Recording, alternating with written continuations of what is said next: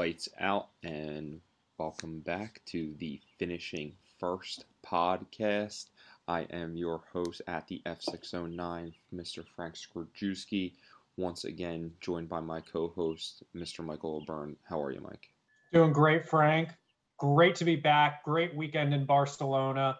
Great weekend here in the 502. Some bad golf played, but some good racing going on. How are we doing? I'm not too bad. I'm happy to uh, get together on a short turnaround week and talk a little bit uh, Spain from Sunday and look ahead to this next uh, weekend coming up in Monaco. As I said, we are the finishing first podcast. We now have a name, a little bit of backstory to this. Uh, I, we crowdsourced the participants of the pool to provide a name after three untitled episodes once we uh, narrowed it down to four, I know there has been some feedback I've received from some participants. If you included my name of Frank or the F into the podcast name, we did not select it as an option. Uh, I like to be a little more inclusive now that I do have a co-host for every episode, and it's been the same one since we started. I did not think it was appropriate to name it after me, so we went with the final four of pole position podcast, short circuit pod, finishing first, and fire takes, and finishing first just nipped out fire takes. So we are the finishing first podcast. We are the podcast of the pool participants. Michael, your thoughts? We're part of the people, Frank. The people have spoken. We listen. Finishing first is our new identity. Great to have an identity. Great to finally be named. Let's get it started. This will begin our review of the Spanish Grand Prix. Mike, a very exciting weekend from a race that wasn't hyped up to be that exciting. I will run down some just quick notes from uh, the weekend. Free practice saw the beginning of upgrades and testing of those upgrades for all of the constructors except Haas. Haas chose to not provide any upgrades. Some teams uh, had small upgrades, others had pretty major and significant upgrade packages.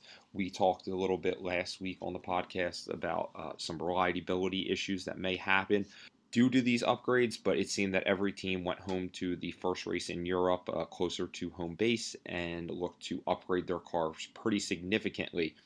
The biggest two takeaways from free practice was the Mercedes pace. We will go into is Mercedes back or not in a little bit, and also the Red Bull look-alike known as Aston Martin. Probably the best troll I've ever seen on an F1 uh, show so far with the whole entire Red Bull pit crew and uh, management team all drinking green Red Bulls during free practice to troll the Aston Martin lookalike. Michael, any uh, thoughts on free practice? Not too many, but I did think that was super funny. Kind of shades of uh, I forget whatever it might have been season two of Drive to Survive when the uh, when the Red Bulls came out and their car looked identical to Mercedes. So kind of shades of that a little bit. But yeah, as you mentioned, a lot of upgrades to a lot of the teams, especially the ones based over in Europe. You mentioned Haas um, electing to not go with any upgrades. You have to wonder if that's because they're an American team and their base camp is based in the United States. So, as I understand it, Haas is basically headquartered in England Oh, but okay. uh, they have like you know four or five employees in uh, that small town in North Carolina, uh, South Carolina, or wherever they're actually located. Uh, basically, just where Gene Haas is from. Gunther Steiner made it to seem that Haas just has the pace, and obviously, as we'll get into uh, in qualifying here, Haas did have the pace to compete at Barcelona. Uh, maybe not the results that they wanted, but they did have the pace without the upgrade package, so that was good. Also, I'm not sure how this is playing into the cost cap the new F1 22 rules have deemed a cost cap. This is no longer Major League Baseball, um, European soccer, where you can just spend as much money as you want, and teams with the resources are always going to be better than teams with smaller resources. But because of the cost cap, teams are maybe being a lot more selective with what they are choosing to use their money on and their upgrades. So maybe that was a smart move by Haas. The result wasn't there, but that might at least give some explanation. Let's get right into qualifying. I'll run down the top 10 results from Q3. Charles Leclerc taking pole, Max Verstappen in second, Carlos Sainz taking third, George Russell of the Mercedes, and my aforementioned pace coming up in fourth. Sergio Perez rounding out the top five, Lewis Hamilton in six, Valtteri Bottas, Kevin Magnussen, Daniel Ricciardo, and Mick Schumacher. Mick making his first Q3 appearance, and uh, what a day that was for the Haas uh, to get two people in there. But really, the story coming out of qualifying, in my opinion, was their Mercedes pace. Uh, it seems like a lot of our pool is paying attention and they noticed that Mercedes pace as George Russell was a popular pick as well as Lewis Hamilton this week. We saw a lot of Fernando Alonso as well in the pool being his home race. What did you think of qualifying? Obviously, a lot to unpack here with um, the one lap for Charles, the Max no lap at the end, the two Mercedes, the two Haas's, even Fernando Alonso with an early exit in his home race. So, what do you have to say, Mike? Yeah, it, was definitely a qualifying with more action than normal. It was stupid hot out there. I think it was 93 degrees Fahrenheit with track temps at like 116 to 120. So it was definitely a hot one. Yeah, a little bit of an interesting qualifying for Fernando Alonso. Some would say he got kind of jobbed by uh, by Lando Norris uh, jumping in front of him uh, at the end or the last lap of Q1. I don't know that it necessarily affected his time, um, but he was right there on the cut. So they, they had an investigation. Nothing necessarily came out of it. But yeah, for Fernando Alonso doesn't make it out of uh, Q3 and ends up qualifying 17th.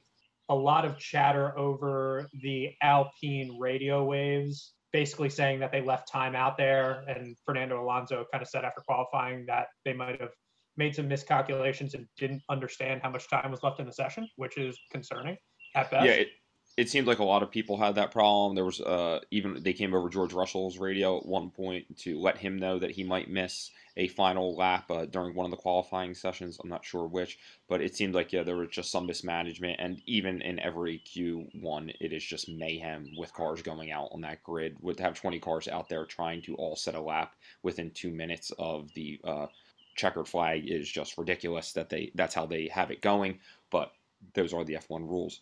So, as I mentioned earlier, Charles Leclerc did not, uh, I think he spun out on his first lap during mm-hmm. Q3. Uh, he came back to produce a pole position second lap right uh, as the checker flag hit. Max Verstappen was right behind Charles Leclerc coming into that last run.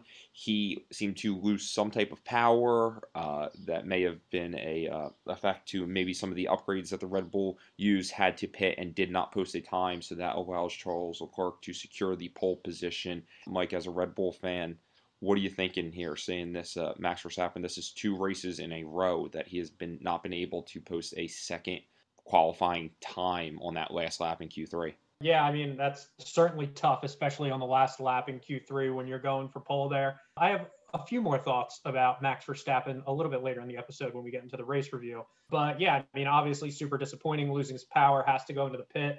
Another note just from qualifying, Frank, after Q2, the reason why Mick Schumacher actually ended up making it into his first Q3 is because Lando Norris set a pace that got him into P10 and it was uh, deleted for him exceeding track limits barely. So lap gets deleted. Lando doesn't make it out of Q2.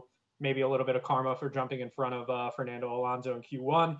Mick ends up jumping into that 10th spot, makes it into Q3, qualifies 10th. I think that's something of note. Yeah, uh, that's well. that's an that's an interesting point. As I uh, said earlier, the Mercedes pace is there, and getting them to back into the top 10 is great. Both Haas's being there, but the same story of what we were saying about the Haas's could also be the two McLarens if Lando Norris gets that uh, top pace. And now we're saying that the McLaren looks good um, during qualifying, but uh, that might be a little bit different of a debate once we discuss the race results here. So I will go right into our race results. Max Verstappen coming out on first to get a Red Bull 1 2 with Sergio Perez, George Russell rounding out the top three to secure his podium for the Mercedes. Carlos Sainz in his home race with a fourth place. Lewis Hamilton with a very impressive fifth place finish. Valtteri Bottas, Esteban Ocon, Lando Norris, Fernando Alonso, Yuki Tsunoda rounds out the top 10.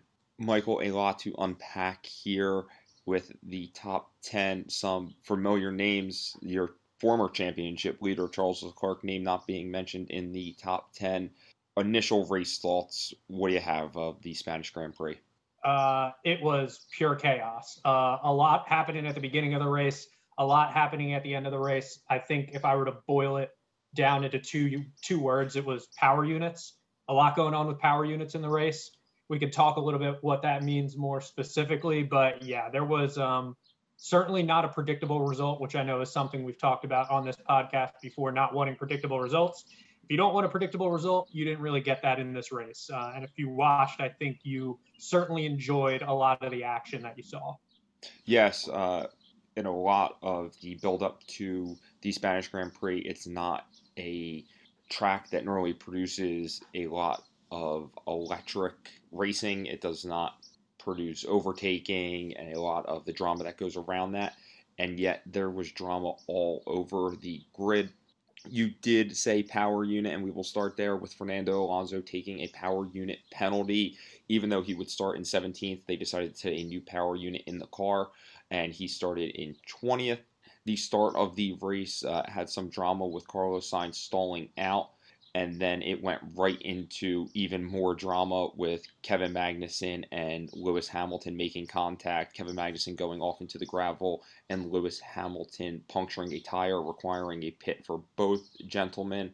Lewis Hamilton and Kevin Magnussen came out around like 17th or 18th at some point after the pit stops, so that caused a uh, unique feeling for uh, some participants in the podcast who had Lewis Hamilton. I got a few text messages during the race that they were not happy with the Kevin Magnussen contact, and uh, it just seems like they're getting a little bit of strong of bad luck for the Mercedes, who obviously had pace.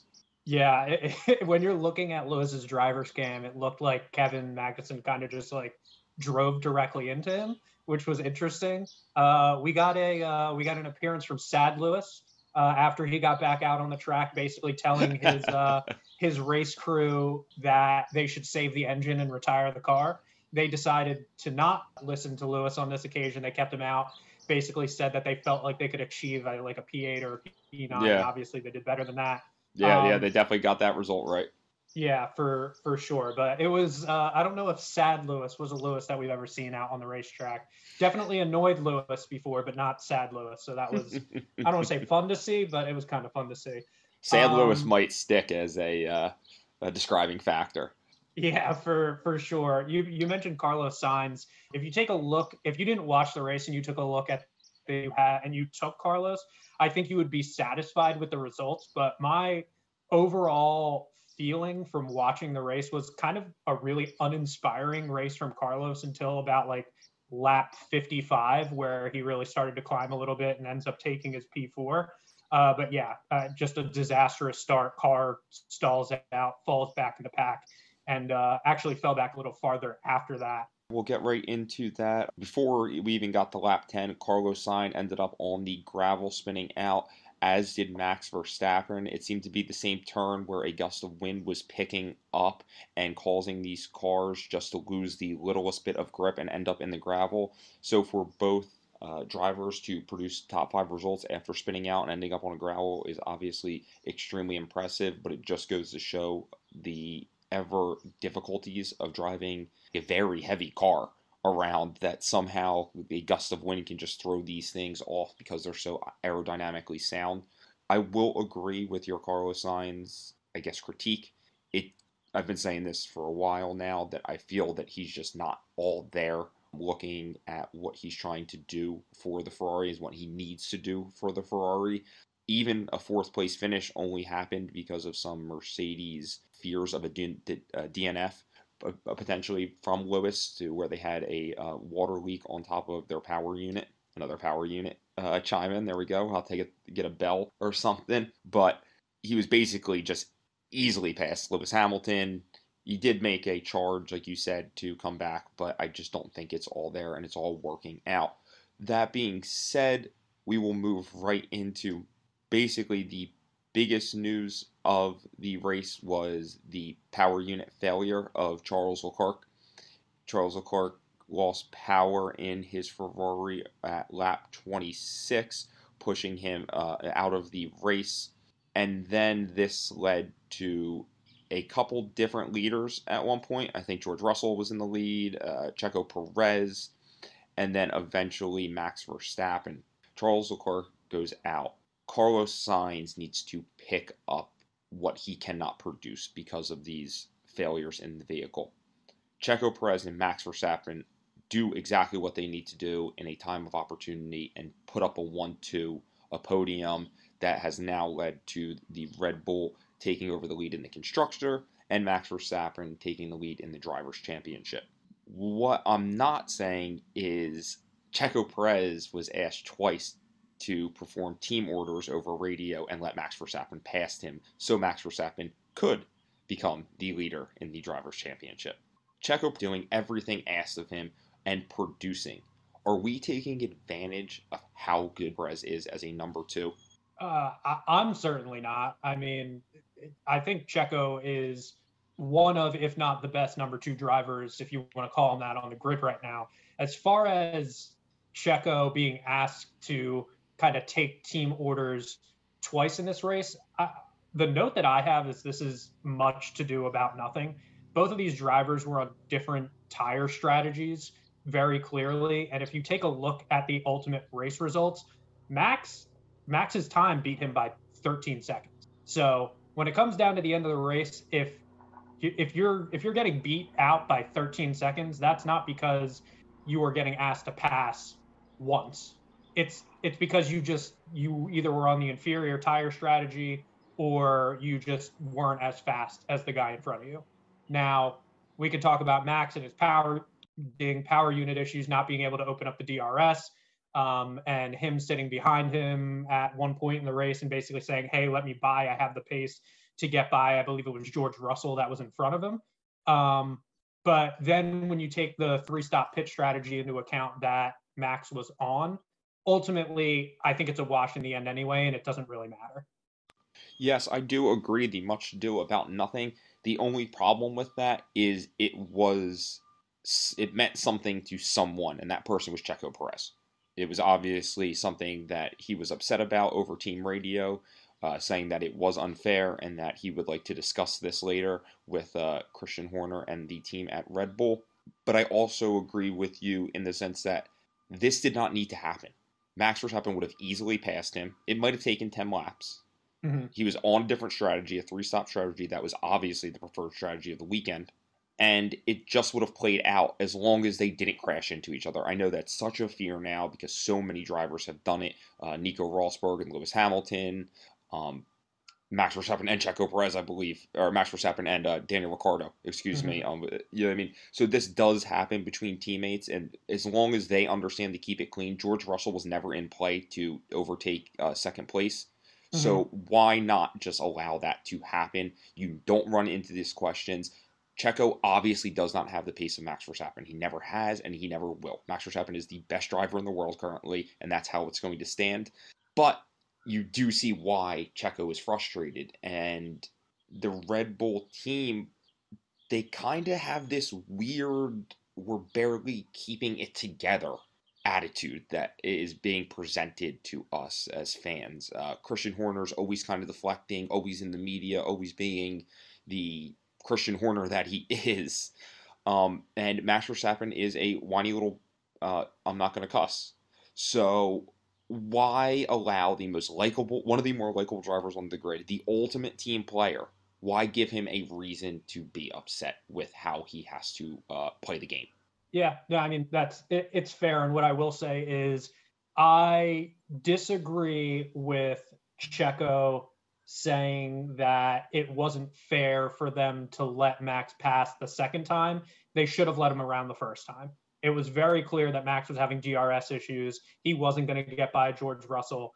Checo might have been able to get by George Russell. And as much as we talk about the three stop pitch strategy ultimately being the best strategy, we'd be lying if we were saying that Red Bull was planning on doing that going into it. They were doing it because he didn't have the DRS. The only time it really happened is because he went off. And yeah. that's why, and it just never, um, even on team radio, it came out that the plan was to have Checo repass Max if he couldn't get past George. And it just never turned into that due to uh, the, the changing uh, strategy and factors that uh, were in this race. Yeah. Uh, you mentioned it as well. So we'll talk about it now you're you said you weren't going to cuss, but uh, uh, I'll do it until we're on Spotify and uh, and Apple Podcasts. Max, you're being a whiny little bitch. So uh, this is my official statement that I am a Red Bull fan. Uh, Max is the best driver in the world, as you referenced before. If you put Max in every other car, he will outperform any other driver on the grid. Max needs to chill the fuck out. Max is being a whiny little baby. The where's the fucking DRS, screaming his ass off over the radio. Like, just chill out, man. Like it's it's getting a little bit unbearable. And I I would like to say now, I don't think I support Max Verstappen the person, but I certainly do support Max Verstappen the driver. Oh, like it's tough. I'm hearing uh glimpses of uh I like LeBron, but I don't like LeBron. Oh, this is hundred percent LeBron's the best player on the planet, but I'm I'm not gonna watch his Instagram or follow him on Twitter. This is 100% the same exact thing. I've uh I've had enough until further notice. Yes, um, and it's so funny because as you mentioned, uh, say Lewis, Lewis Hamilton during his dominant streak has shown to show emotion uh, over team radio, but it's always so light and so proper and so uh, calculated. But you can even tell that he's a little upset, and everybody makes the biggest deal of it. Max is just always whining. He could be winning the race and he's just whining. The only yeah, time you ever hear good things over radio is at the end of the race when Christian gets on and said, "You won, mate. Congrats." And he goes, "Oh, thanks. It was tough." The funniest part of it was when he was talking about the DRS not opening up, and he was saying, "I'm hitting it 50 times and it's not opening," and Christian was like, "Let's just press the button once." Wait, he's like, wait until you get around the corner and then press the button once. yeah, talking once talking to him like he's like a five year old. Yeah, like come on, exactly. you don't have to. You know, what I think he said he was spamming it. Also, uh, with our race results, we would be uh, missed if we did not talk about George the Weasel Russell finishing in the top 10. As I said earlier, I did select George Russell for my pool pick this week. It was a very good selection. Um, it worked out with a top three. He put on a what seemed to be a boring drive in the sense that he did start in uh, the second row in fourth, got away pretty cleanly with uh, Carlos Sainz stalling out, and was able to uh, produce the podium. But it was not without some drama. He had to defend on Max Verstappen at uh, a couple points, really giving some interesting action between two drivers that we haven't really seen yet. And he showed once again that he's ready for that fight. He's ready to be a premier driver and I asked you a question earlier about Checo Perez being the best second driver in the world, and he may be. But is it kind of interesting that seven-time champion Lewis Hamilton is now the second, the best driver, second best driver on his team? Well, I, I, I don't know. This is it, it this is six top fives for George Russell now. Another podium in a obviously inferior car. Toto Wolff stating that they were a full second behind the Red Bull and the Ferrari in pace. With these upgrades, they are now they found half a second, so now they're looking to close that gap, uh, the extra half a second with these upgrades and unlocking some potential and some pace. Where does this shake up? Because I certainly think the Mercedes is back and we now have a top six that will really be solidified in races moving forward. I don't see you're going to see too much of Valtteri Bottas maybe or Lando Norris jumping in there, uh, maybe even the Alpine, but they're back. And Lewis Hamilton also made an, an incredible race, as we said earlier, dropping down to uh, 17th, 18th place after the contact to come back and finish in fifth. Uh, he would have had a fourth if he didn't have that DNF uh, possibility to where he had the coasting glide so much for McLaren being the third best team on the grid. Yeah, uh, I think I have to concede at this point that McLaren potentially may not be the third best team on the grid. The results are yet to be seen, but uh, the Mercedes is definitely impressive right now. I thought you were going to ask me another question. I thought you were going to ask me, is George Russell the second best driver on the grid? And I was going to ask you, is George Russell even a second, even a second driver? Uh, he's really, really talented. Not just an inferior car, but inferior car conditions for George Russell. At the beginning of the race, his car was overheating, and they basically told him that he needed to back off of it. Seemed like he managed it well through the middle of the race, and they almost had to retire the car like in the last 10 laps, and he managed to still squeak it out and get on the podium. He's one of the best drivers on the grid right now, and maybe a little bit of a spoiler uh, for the end of the episode. Sad Lewis is my my driver of the day. He had some really, really unfortunate circumstances at the beginning of the race. Climbing his way back up into the top five is an absolutely incredible result for Mercedes uh, coming out of this race and getting a 3 5 and jumping into third in the Constructors' Championships by a solid margin. Definitely super impressive for the Mercedes. Are they back, back? I don't know, but they're certainly back to being a top four, top three team in the Constructors' race. Absolutely. Uh, I will give my driver today since you did mention it. I will have to go with Lando Norris, uh, finishing in eighth place after what has now come out to find out that he has had tonsillitis all weekend and uh, has been in some pretty bad shape, uh, not being able to speak with reporters after the race eh, to seek immediate medical treatment, and it came out that he has tonsillitis. Uh, I really hope he gets better soon because it would have been interesting to see what he could have done there, uh, not having to suffer through that in a steaming hot car all weekend. But to come out eighth there is uh, extremely impressive under those conditions. So uh, good on Lando. Mike, a, a, lot more to unpack here, but I'll just ask you this: uh, give me some closing notes on Spain and the Spanish Grand Prix. Uh, some closing notes. Yeah, like we mentioned earlier, Carlos Sainz great result. Maybe not the best drive. Probably should have gotten on the podium, but if you take a look at it afterwards without watching the race, definitely not upset with the result. Fernando Alonso, despite what happened to him in qualifying and taking the power unit penalty, you still pretty much got what you expected to get out of him. If you took him, you got your you got your P9 and you get your points and you're moving on again, power unit failure seemed to be the uh, the the theme of the race, and ultimately, the Bulls are back, baby. On top, back again, taking the lead in the drivers and constructors championship. The final note I will have, uh, I mentioned a lot of Haas hype earlier, not taking a any upgrades. Mick competing in his first Q3. Also, Kevin Magnussen uh, qualifying in Q3. Both Haas's not in the points. Again, Mick still chasing his first points in F1.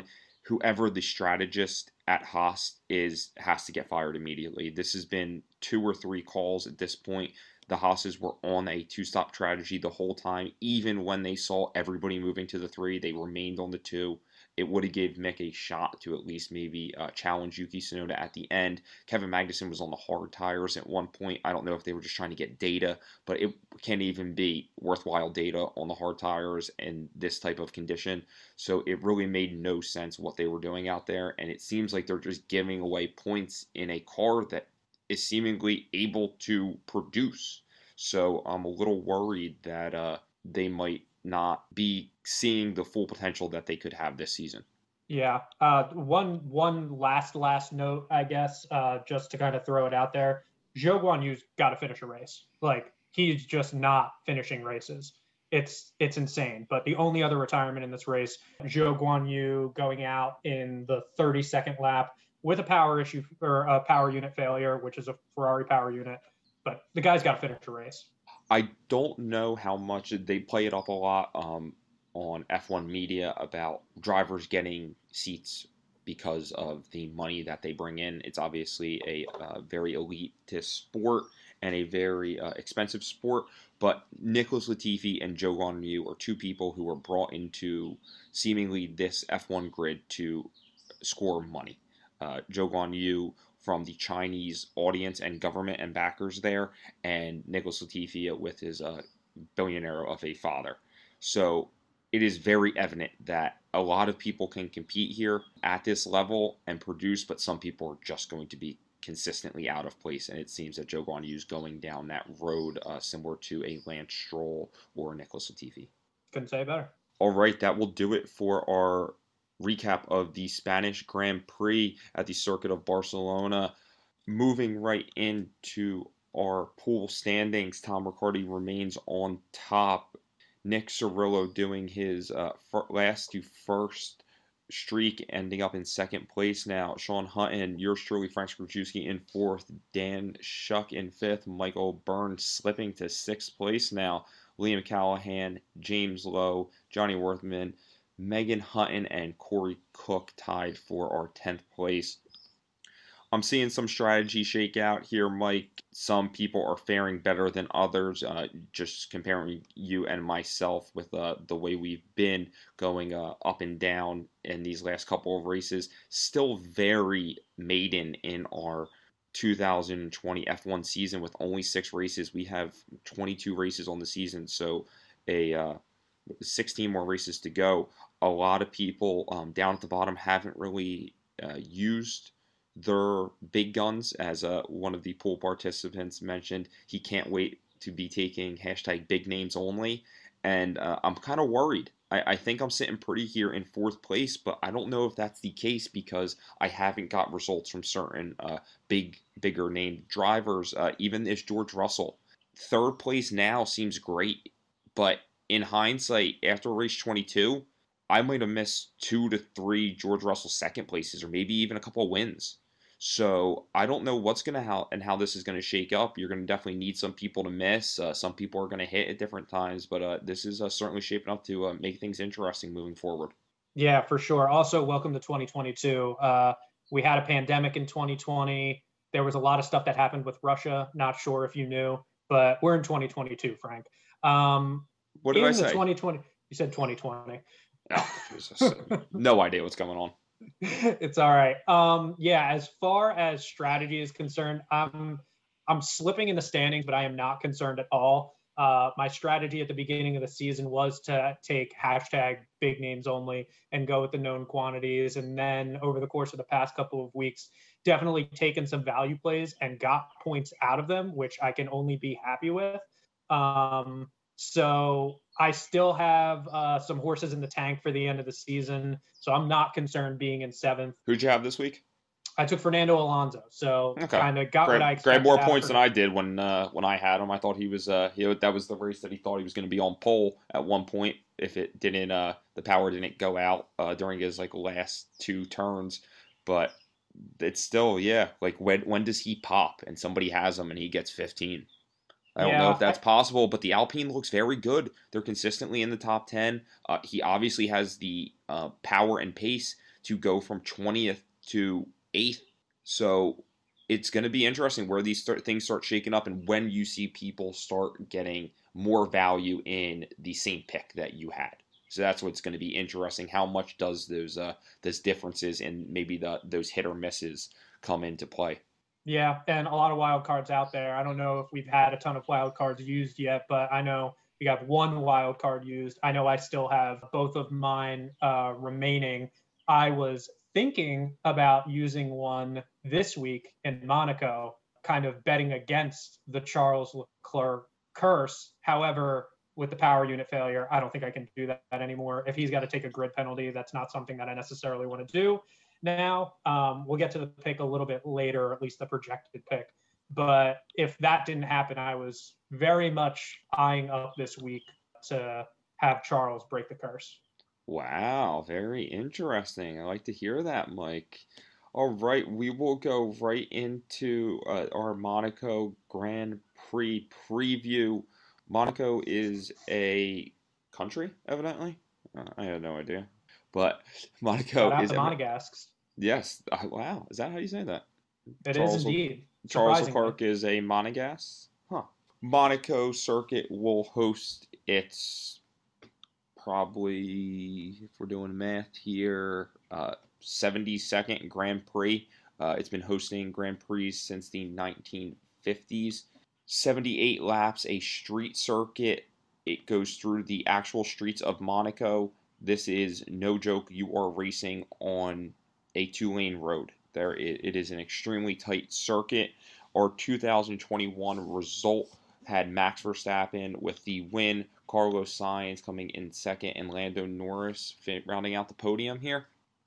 Any thoughts initially on the Monaco Grand Prix before I go into the schedule here, Mike? Uh, yeah. So perception very different than reality of this race. We uh, we dubbed the Miami Grand Prix a few weeks ago the Super Bowl of Formula One. This is the actual Super Bowl of Formula One. This is the race that everybody gets up for. It's everybody's favorite race. But as far as the viewer is concerned, maybe not the best racing, definitely great views, but maybe not the best racing to watch. Pretty much where you qualify is where you can expect to finish. Uh, and Uh, I think we should expect much of the same this week. Yeah, it's obviously the most historic track on the calendar. I don't know where to liken it to. Maybe a old Yankee Stadium where everybody's super excited to be there, but it just doesn't have the modern adjustments to make for quality racing in this point. Uh, your old Yankee Stadium used to you used to be able to maybe sit behind a pole a cement pole in the seats, or uh, they might have had some bad things that people necessarily didn't enjoy about making a good game. But this is certainly a track that everybody wants to be at. Um, most of these uh, drivers live in Monaco. Um, I'm not sure if it's some type of tax thing or uh, because of its accessibility throughout Europe, uh, being centrally located, but it is certainly um, the glitz and glam of F1. I think it's uh, it is the opening uh, episode of the Drive to Survive is Daniel Ricciardo's uh, win at Monaco. All right, we'll go right into the schedule for the Monaco Grand Prix. FP1 will take place on Friday, May 27th at 8 a.m., followed by Free Practice 2 at 11 a.m. On Saturday, May 28th, Free Practice 3 will be at 7 a.m., and qualifying, where all picks will need to be submitted before 10 a.m. Sunday, the race will be on at 9 a.m. on May 29th. We're looking for a great weekend, the first back to back race weekends we will have on the 2022 calendar this year. I'm certainly excited for it. Like I said, uh, this will be some uh, premier racing coverage on the weekend because of the historic uh, because of all the glitz and glam. It will be very cool. It's an awesome track to visually see cars race on because it's so tight, because you're passing a coffee shop and a bar and a Rolex store through your way down a beautiful tunnel coming out on the Monaco coastline, uh, littered with yachts and boats. It's an awesome track to watch a race car drive through. I just don't know if it's going to produce the racing that you want to see that's going to cause excitement. You might see some red flags, you might see some safety cars, but I don't know if you're necessarily going to see any overtaking. It seems like a place that if you make a good start on pole position or uh, at second, I think you might uh, lead this race for its entirety and take home a win. You know, that being uh, uh, conducive to uh, pit stops and all the other good stuff that can happen. But it really seems like here is going to be a, a pretty boring race. Yeah, and to, to, that point, that's why I referenced earlier that I thought about taking Charles with the wild card here. Mm-hmm. They have the fastest car. If you qualify on pole, you're most likely going to win the race, which is why I mean everything that's kept Charles from winning this race in the past is mostly just like him running into walls, which can certainly happen here more than than anywhere else. But, so, um, so two points to that statement. First off, you mentioned him having the fastest car. I believe they had the fastest car at Barcelona. But if we're looking at Red Bull's uh, straight line speed, Red Bull has dominated street circuits this year. Max has a win in Saudi Arabia. Max has a win in Miami, uh, both two street circuits. And this is going to be another street circuit that he won last year. So I don't know if maybe that's necessarily true. Um, I understand what you're saying, but I think it might flip flop based on track specific, as we've kind of talked to about earlier. Um, it kind of happened last year with the Red Bull and the Mercedes, and it might be mm-hmm. happening this year currently with the Red Bull and the Ferrari. Uh, secondly, on that, Charles Leclerc's jinx we will bring up. Charles Leclerc has raced um, at Monaco, his home race. Charles Leclerc is a Monegasque, has never finished a race on this track. Most recently, uh, the Monaco Historic, that was two weekends ago. Charles Leclerc got in a 1970s Niki Lauda uh, historic Ferrari and crashed it into the wall. That being said, it was because of a brake failure, but it just seems that. But he was driving young, the car. He was driving the car, and it just seems that this young man uh, has a ring cloud that follows him on race weekends in Monaco. I, I can't imagine from his uh, stunning good looks and um, his millionaire bank account that he has too hard of a time in Monaco. The 362 days out of the year, but these three days in Monaco when there is a race and he's inside a car, he seems to have a black flag flying behind him. Does he break the streak? I mean, that's what everybody wants to see. Yeah, I mean, I think if ultimately if the the car holds up through qualifying and they finish on pole or in or, or P2 then I mean I he, he's just got to finish the race. I mean that's really the way that this track is. If he finishes the race, I think he has a really good chance to do it. Um, but that's why you're on the race. I guess we'll see. It would certainly be an exciting one, an exciting storyline to look forward to. Obviously, we've said earlier, Max Verstappen is currently your championship leader. Red Bull is currently on top of the constructors. Ferrari is now in a chase and that is with two DNFs from Max already this season. They need to bring it to Monaco to reestablish that they should be there, or we could potentially look at a team like Mercedes creeping up and overtaking them for second because while Red Bull has its own internal problems, they've been here before and are now ready to become the dominant team their Mercedes has obviously fallen off this year uh, in the beginning of it, and Red Bull has taken that opportunity to produce points, um, not only in the driver championship but uh, in the constructors. So, can Ferrari really float around with a okay second driver in Carlos Sainz, who seems uninspired, and Charles Leclerc, who can be mistake prone at times, and obviously some reliability issues to boot. So I really think the biggest storyline going into Monaco is what's Ferrari's move? How do they respond? Because Red Bull has certainly uh, responded pretty well to getting hit with the uppercut in the beginning of the season here, and now it's Ferrari's turn to see how they uh, bounce back. Yeah, no, no question at all. This is a big week for Ferrari, um, for both the Ferraris, I should say, not just for Carlos Sainz and his image is maybe underperforming to his contract, and Charles got to finish a race in your home in your home country, my man. It's uh, you just got to do it. It's it's one of obviously the main headlines heading into the week, and that's who everybody's eyes are going to be on.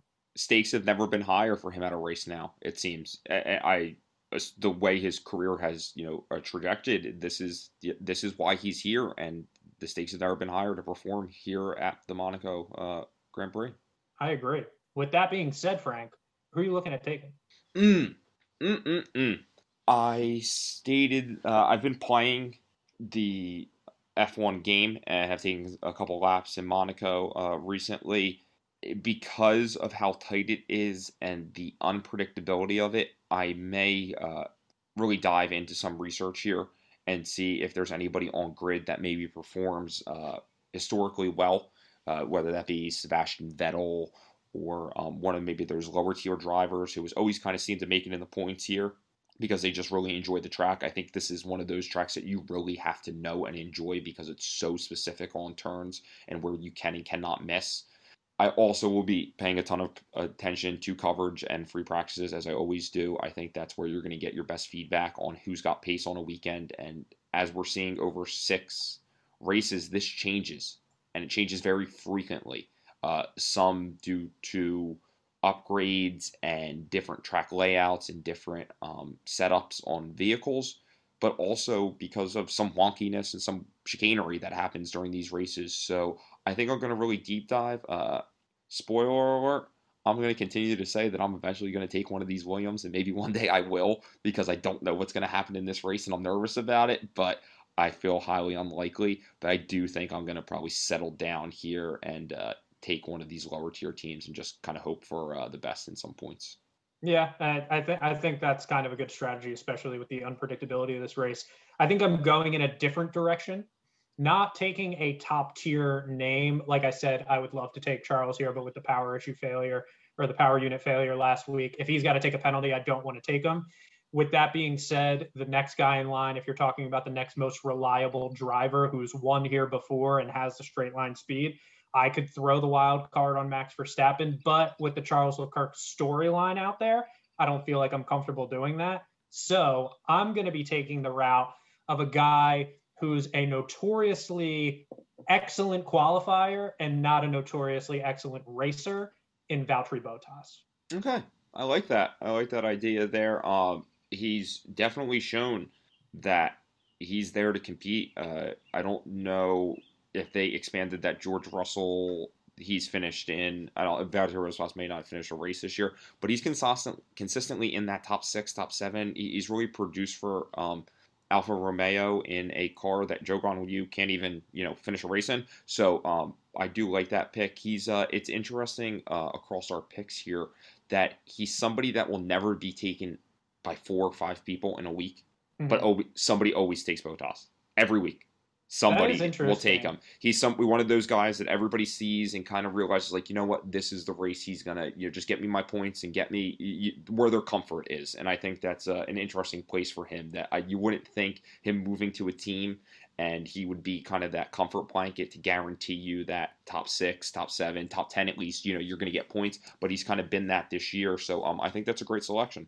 Yeah, it's. I think it makes the most sense. Of course, I'm going to pay attention to free practice and see uh, kind of how everybody's doing. But a guy who's definitely familiar with the track, and when we're talking about the type of racing that's going to be happening with not a lot of not a lot of overtaking opportunities, and a guy who I said notoriously really good qualifier, but then not notoriously as good of a racer per se, trying to maximize finishing position. If I can get him closer to his qualifying ceiling as opposed to his racing ceiling, that's kind of the spot where I'm going to look to take him. Yeah, I like that. All right, um, I'll give a uh, just race pick in general. Um, I think this is a Charles Leclerc beat the streak opportunity, and I'm going to take him uh, even to uh, go over Max Verstappen in my previously stated uh, dominance on street circuits this season. So I will take Chuck Leclerc, as uh, he's known back here in the States, to uh, win the first time at the Monaco Grand Prix. What about you, Mike? Uh, I. I I tend to agree with you. It's the reason why I was considering throwing the wild card on him in the first place. But I will, you know what? I'll go against the grain. I will say the Mercedes is back and George Russell wins his first race in Formula One at the Monaco Grand Prix. Put it in the books. George Russell wins the Monaco Grand Prix. Wow, I love it. I think that's a uh, great call. I think it's our first uh, prediction that's outside of the box. I don't know how much George Russell can really be outside the box, considering he is uh, third in the driver's champion or fourth behind uh, Sergio Perez in the driver's championship. But I really do like that call because eventually here something's going to happen.